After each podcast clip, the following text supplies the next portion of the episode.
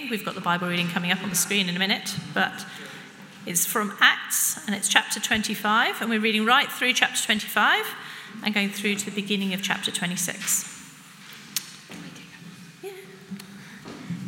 Three days after arriving in the province, Festus went up from Caesarea to Jerusalem, where the chief priests and Jewish leaders appeared before him and presented the charges against Paul.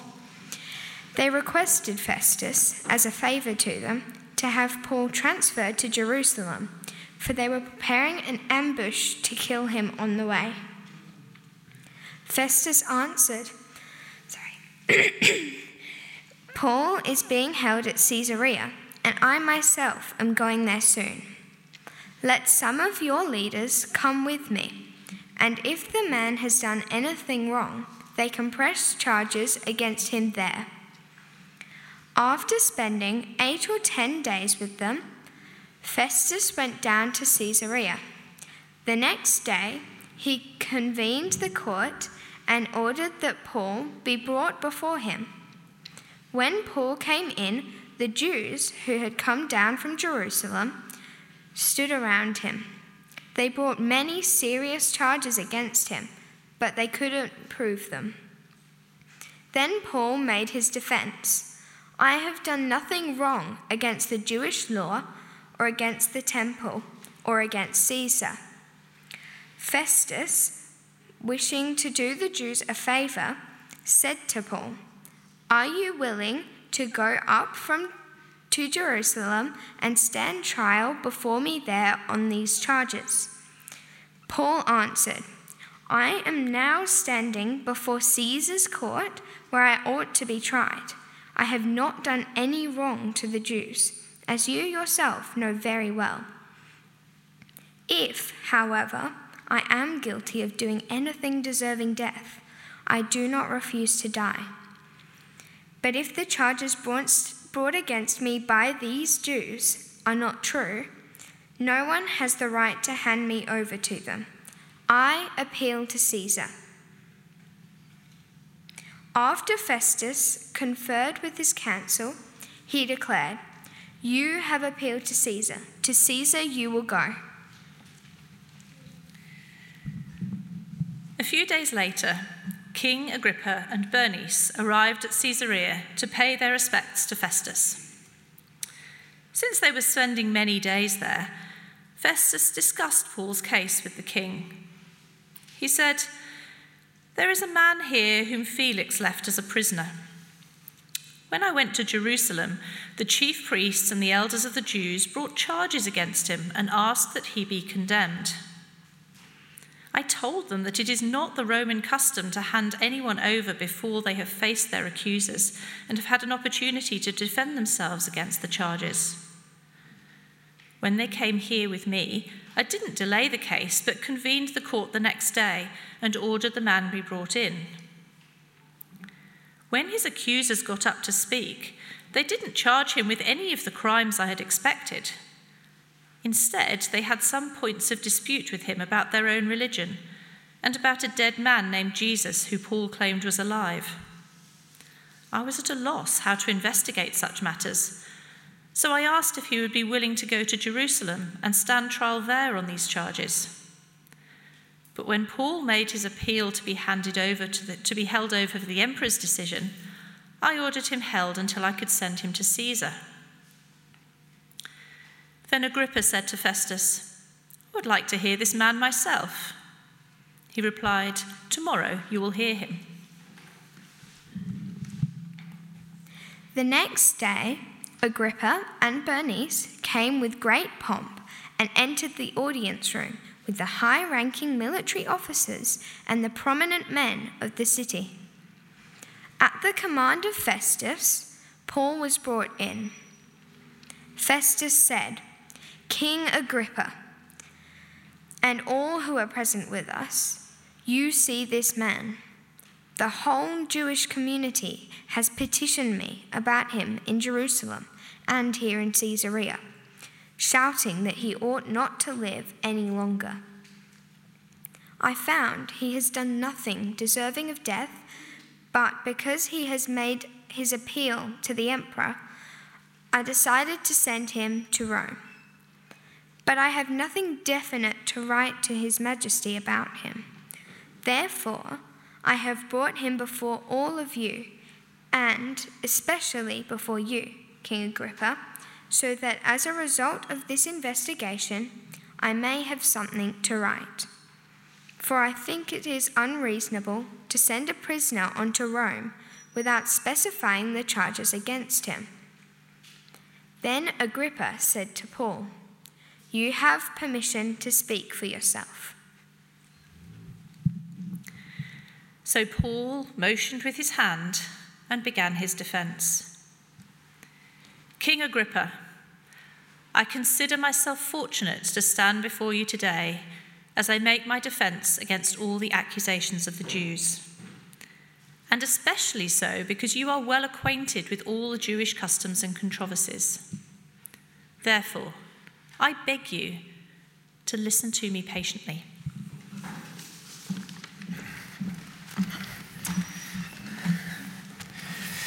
Well, thank you so much. Uh, well, welcome today, and particularly if you've come because you've been brought by a friend. I think it takes enormous courage to come to a church when you don't normally come uh, because you can be uncertain about what they do and what they believe. I remember the first time I went to church, people were standing up and sitting down at all these weird times. I had no idea what to do. I felt like a fish out of water. So if you've come, don't be afraid. I'm really glad that you've come today.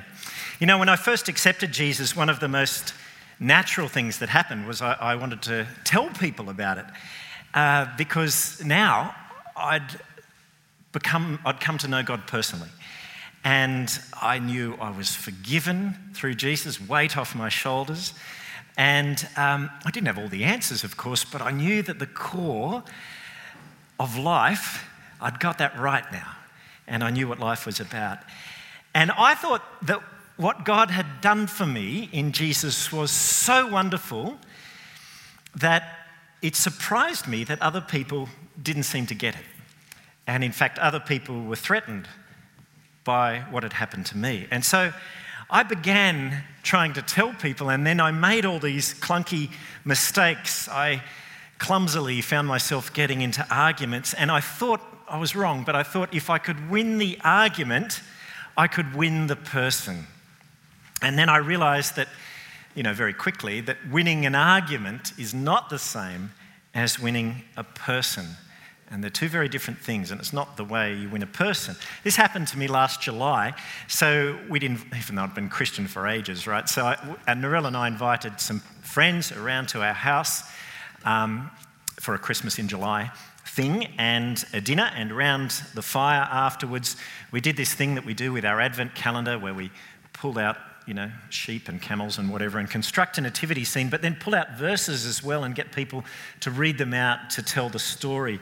And as we were doing this, one of our guests, Julie, said, um, without too much thought, she said, But we all know this is just made up.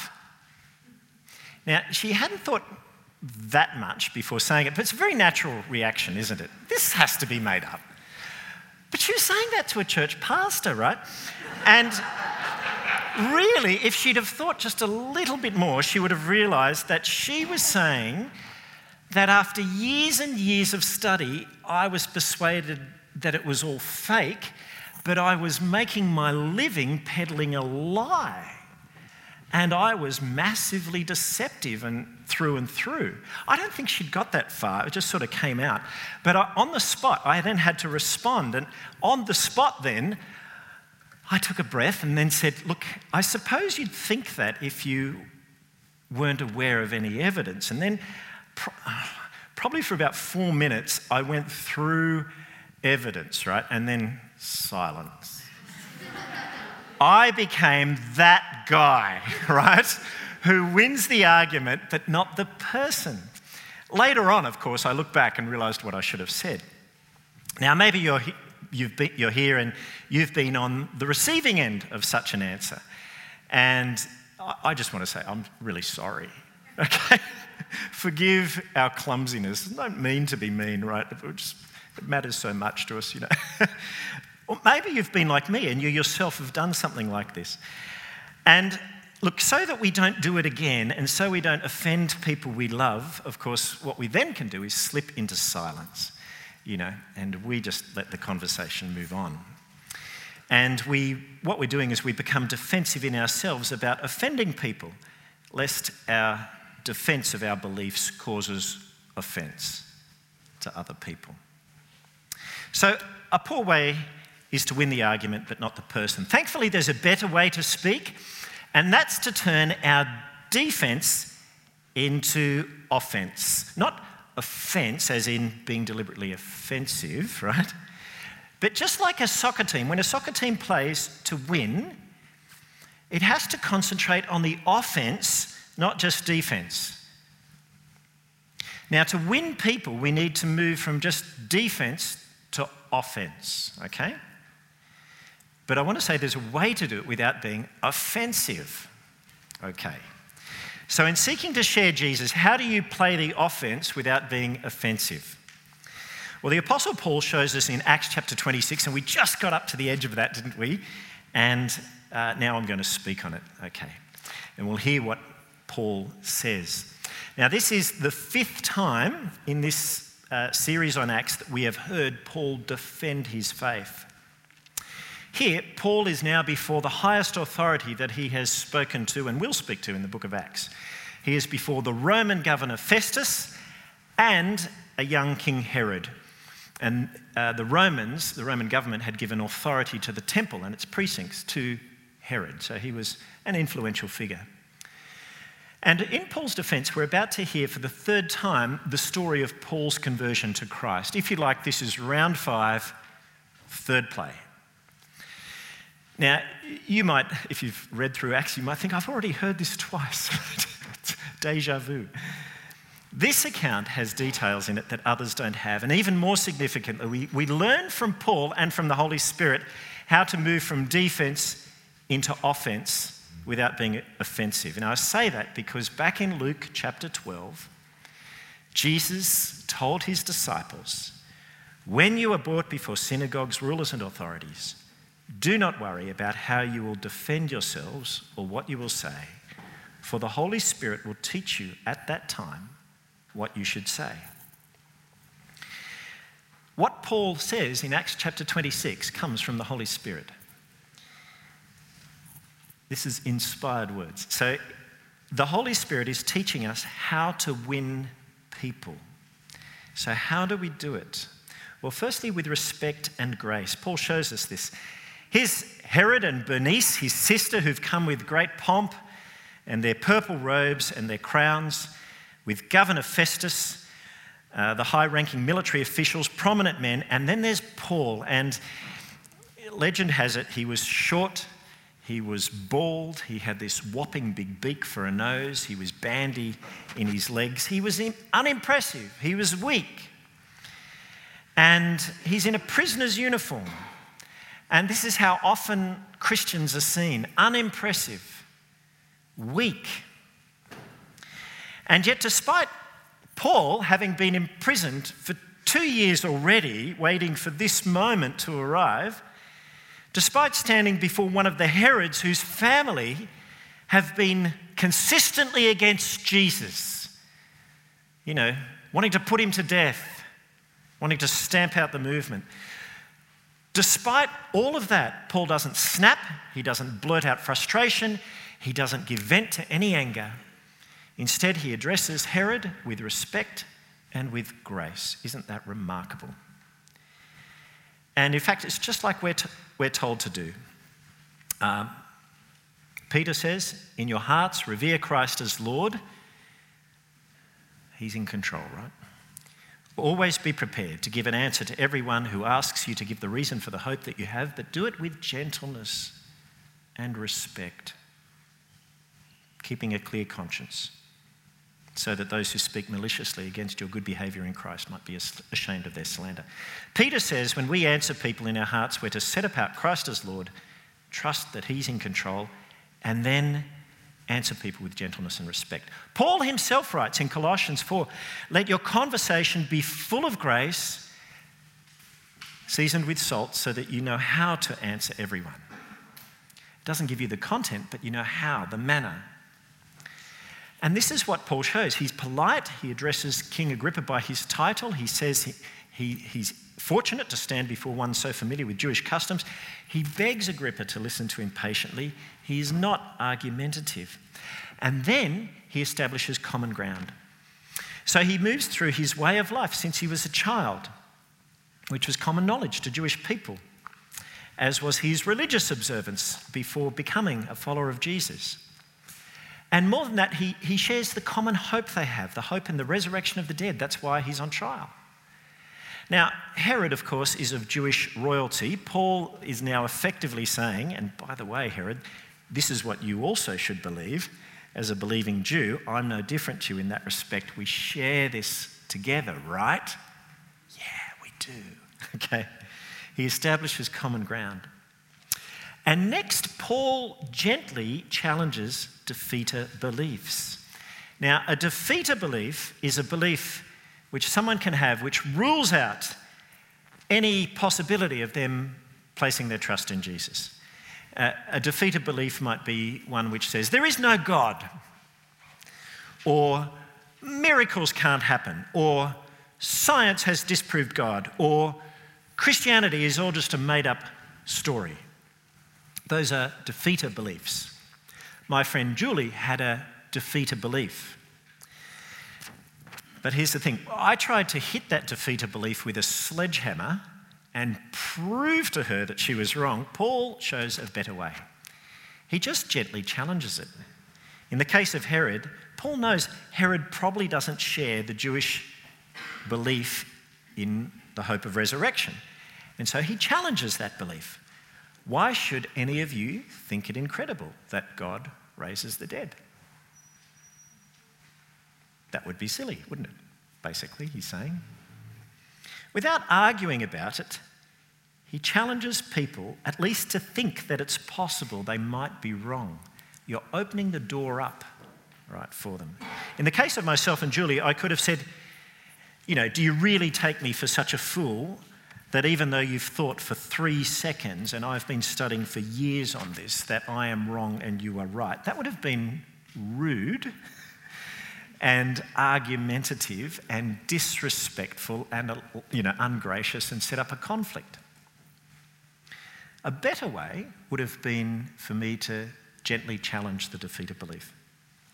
Julie, why do you think that if God is real, he couldn't have made all this happen? as well as actually announcing beforehand that he was going to make it happen. Well, I suppose if God was real, he could have done that. Ah, and then poof, it goes. okay.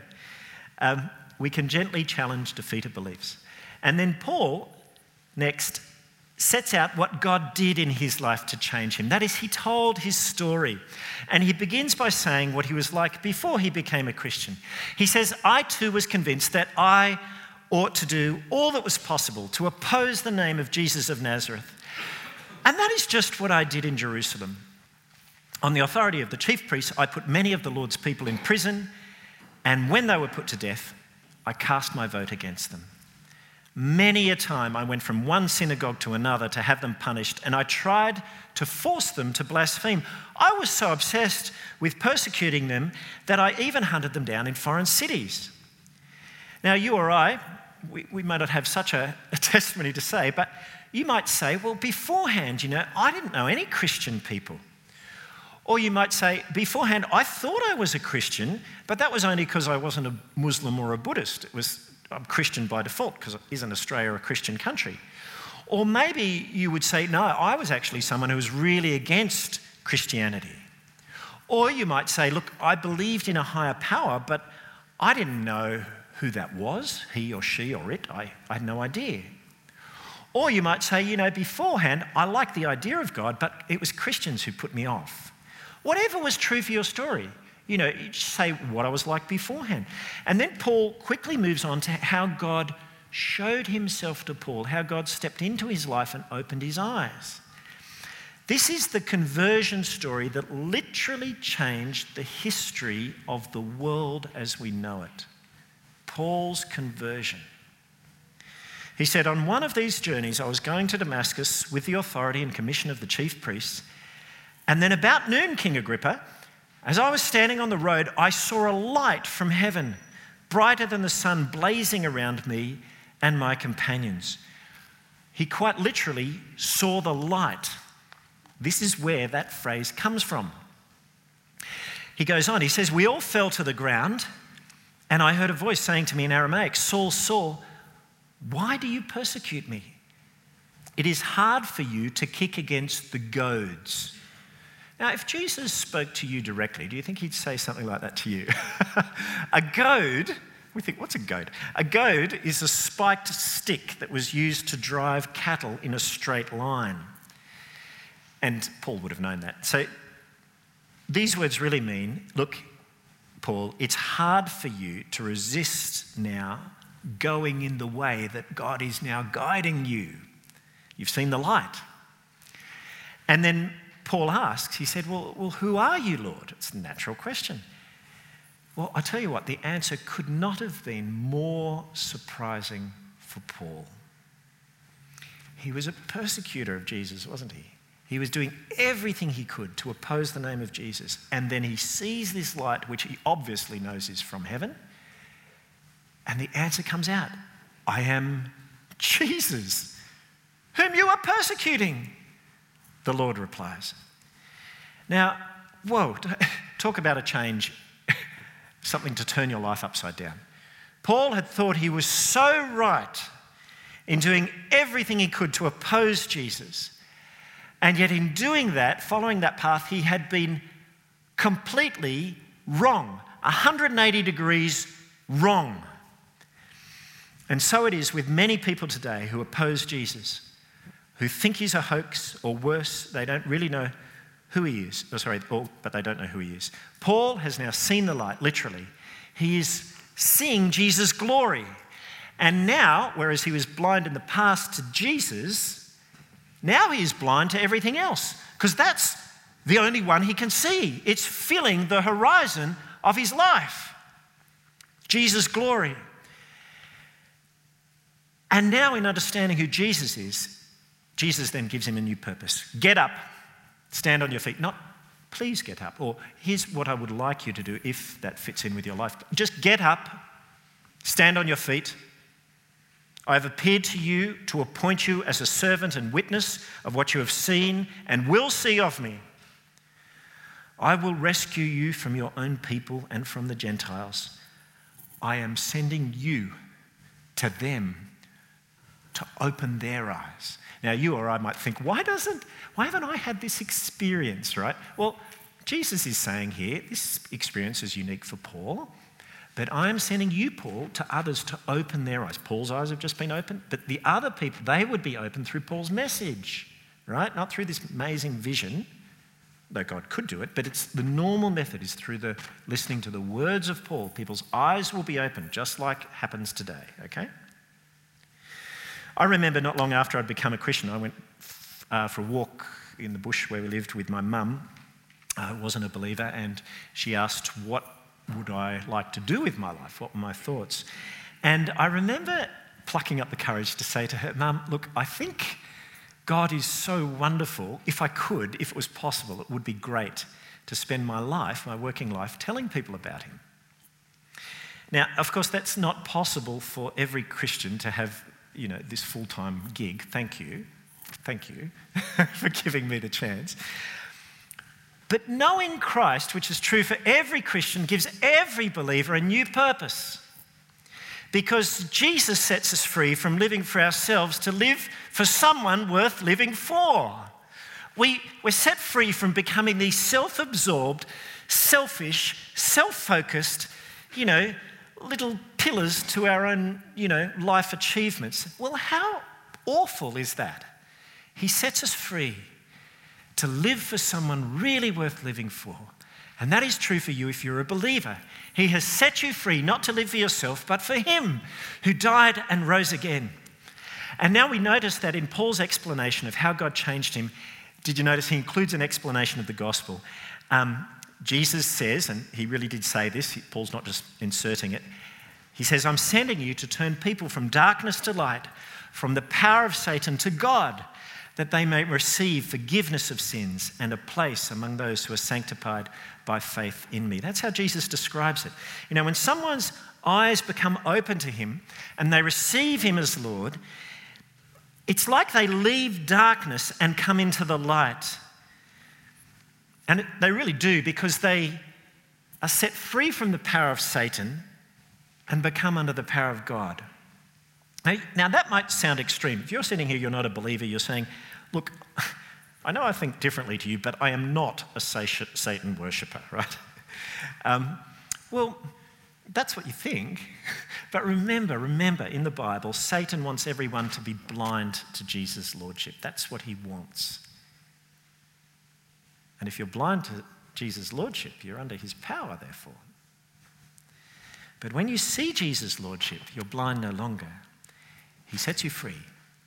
You move from darkness to light. And the result is twofold. First of all, forgiveness of sins. You know, the weight, the accumulation of guilt for things done throughout our life, it's gone. God does not hold these things against us anymore. It's just wonderful. And the second thing is when someone turns to Jesus, they belong. They have a place amongst those who are set apart, sanctified by faith. You belong to a new community of people defined by faith in Christ. Well, then, after Paul has shared what God has done to change him, he then speaks about his consequential changed life. And we can speak about how things have changed for us too. Speaking of himself, Paul says, So then, King Agrippa, here's the change. I was not disobedient to the vision from heaven first to those in Damascus, then to those in Jerusalem and in all Judea, and then to the Gentiles, I preached that they should repent and turn to God and demonstrate their repentance by their deeds. And that is why some Jews in the temple courts seized me and tried to kill me. He's saying, Look, I didn't do anything wrong afterwards. On the contrary, I was being obedient to God. And uh, in fact, I urged other people to do the same. I urged them to stop ignoring God and turn to God and live a changed life. And then he shares how things have changed in his own personal relationship with God, of how he knows God has been with him in his life. He says, But God helped me to this very day. And so I stand here and testify to small and great alike. And we too can speak of that. We can tell of the difference in our lives now that we know God is with us. For myself, when I became a Christian, when I told my high school friends and this threatened them, they made life very hard for me. Very, very hard. But Jesus proved to be a much closer friend to me than my high school friends. He didn't give up on me. And God was kind. He gave me new friends as well as my old ones. So, what I'm saying is, we can speak of how things have changed in our lives because of our relationship with God. Paul did this, and in so doing, he kept sharing the gospel. He slipped it in when he explained how God opened his eyes, and he slips it in again when he speaks of his new life and becoming a Christian. He says, I stand here and testify to small and great alike. I'm saying nothing beyond what the prophets and Moses said would happen that the Messiah would suffer. Here's the gospel, and as the first to rise from the dead, would bring the message of light to his own people and to the Gentiles. So when you're telling your story, keep sharing the gospel. That's the point. Okay, because it's about Jesus, not really about you. Okay? Now, at this point, Festus has had enough. Maybe like some friends who've been, who you've been talking to. And he interrupts Paul and he shouts, You're out of your mind, Paul. Your great learning is driving you insane. You heard that one before? okay. It's exactly the same predictable reaction to the news that there is a Saviour King, once dead, now alive, not seen, but ruling the world, who we're making the most important person in our life. And people will say to us, That's insane. And maybe you've said it of Christians, That's insane. It's not an inspired reaction. It's a cheap attack, and when you think of it, it's, it's really the poorest of arguments because it's writing off the whole person. Call someone insane, you can discount everything they say. But that doesn't prove that what they say is not reasonable. And this is how Paul counters. And the great apostle Paul now turns, I want you to see this switch. He's turning from defense to offense. He's been defending his faith. Now, even though he's in chains, he goes for it. Um, but his aim isn't to win the argument, but the person.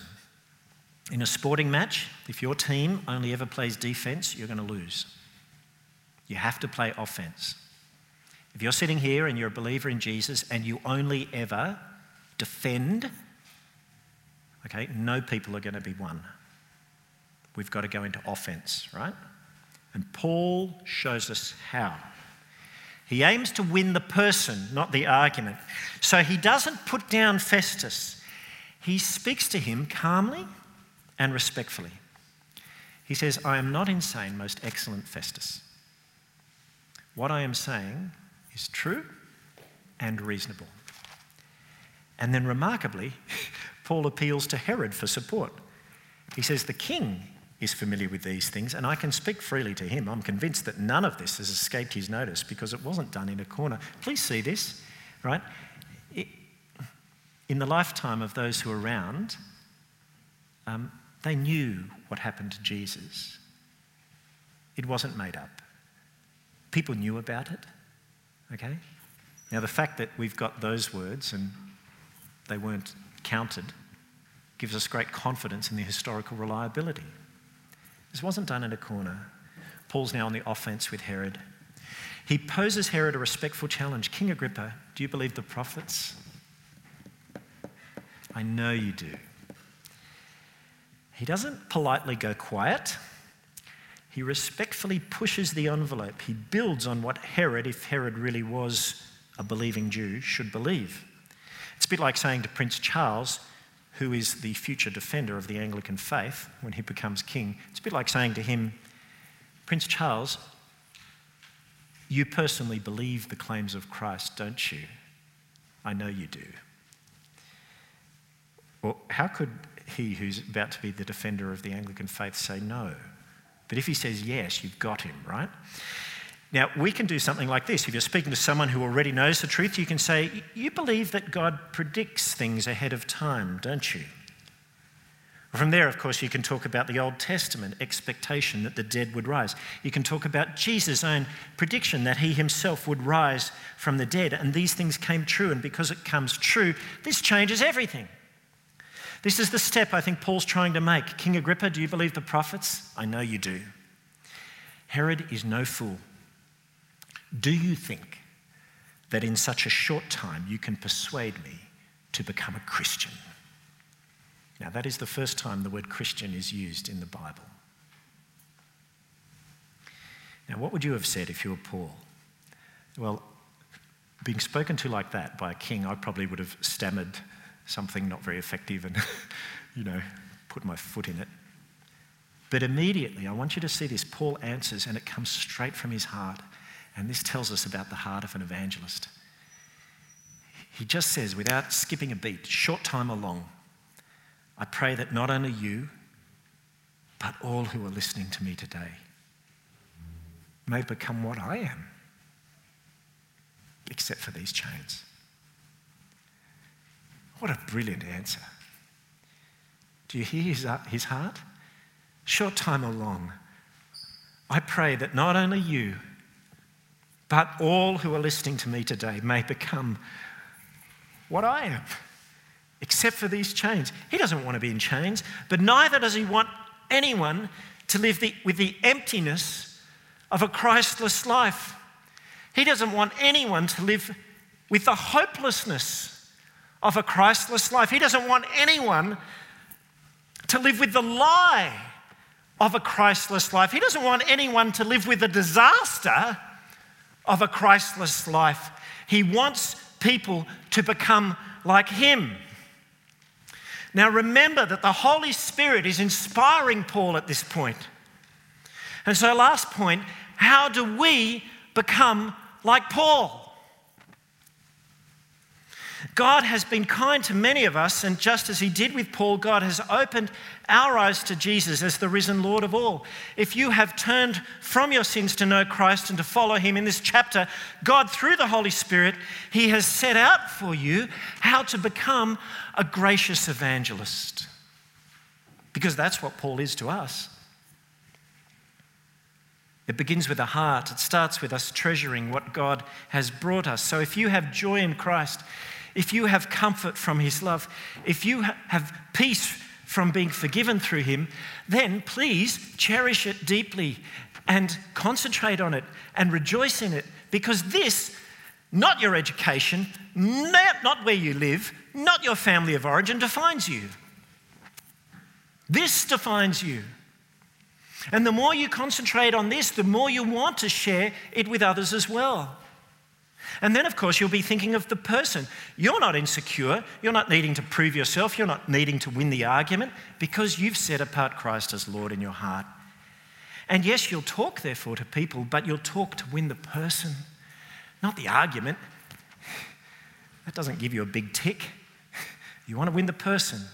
And so you'll respond with respect and with grace and you'll establish common ground and you'll gently challenge those defeater beliefs which you know are a blockage. And you'll share your story, what God did to change you, and then what's changed in your life. And should every, anyone react and call you, cra- call you crazy, you'll share your heart goal for them. You'll open up and you'll say, My heart is that you would come to know Christ just like I do. Because he's real. Okay, so if you already know Christ, become like Paul, the gracious evangelist. But of course, not everyone in this room will know Christ like Paul did. And maybe you have sympathy with Festus. You Christians are insane. maybe that's what you're thinking. And yet you've never seriously considered Christian belief that it could be true or reasonable. And that's the step you need to take. Talk to someone. Or maybe you're like Herod.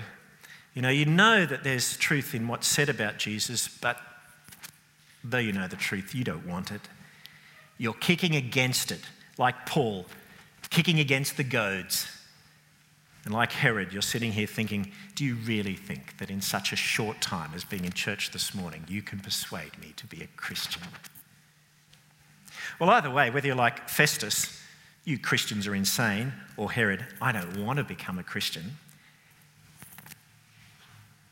you don't know Christ. That's the truth of it. You're not like Paul, who, though he was in chains, he was free. Think about it. He's respectful, he's gracious, he's not resentful. He is the most dignified person in the room. He's free. And if you don't know Christ, I want to say to you this morning, you can become free. You can become free from your guilt. You can become free from your shame. You can become free from being insecure. You can have the freedom of knowing a purpose in life. You can be free from purposelessness of not knowing what, why you're here or what life's about. You can be free of feeling empty, even though you pretend you're not. You can become free, like Paul, like lots of people in this room, actually, free by coming to Christ. Now, I don't know if I've been able to persuade you in a short time to become a Christian, but maybe I have. And if it's the case for you, I'm going to invite you to do it. And it's very simple. All you need to do is to say a simple prayer. And if you're ready to do that, I'd ask you to pray with me now. Will you, will you pray this prayer with me? Loving Heavenly Father, um, I realize now I've been in the dark. I didn't think I was, but I have been. I've been blind to Jesus. In fact, I've been blind to my own blindness towards you. I've been blind to my sin and how serious it is, the, the sin of ignoring Jesus, who is the most important person in all the world. But you've opened my eyes. And through listening to Paul's words, I now see Jesus in his glory. And I now see myself as having been in darkness. And I see how free Paul was, and I want that freedom. And so now I turn from the way I used to live to accept Jesus Christ as Lord in my life. Please come in. Please take charge. Please set me free. In Jesus' name. Amen. Now, if you have prayed that prayer, um, you need to tell someone. Tell the person who invited you, or if that's too confronting, tell someone else who you know has been a Christian for a long time, and they'll direct you in what steps would be helpful for you next to take.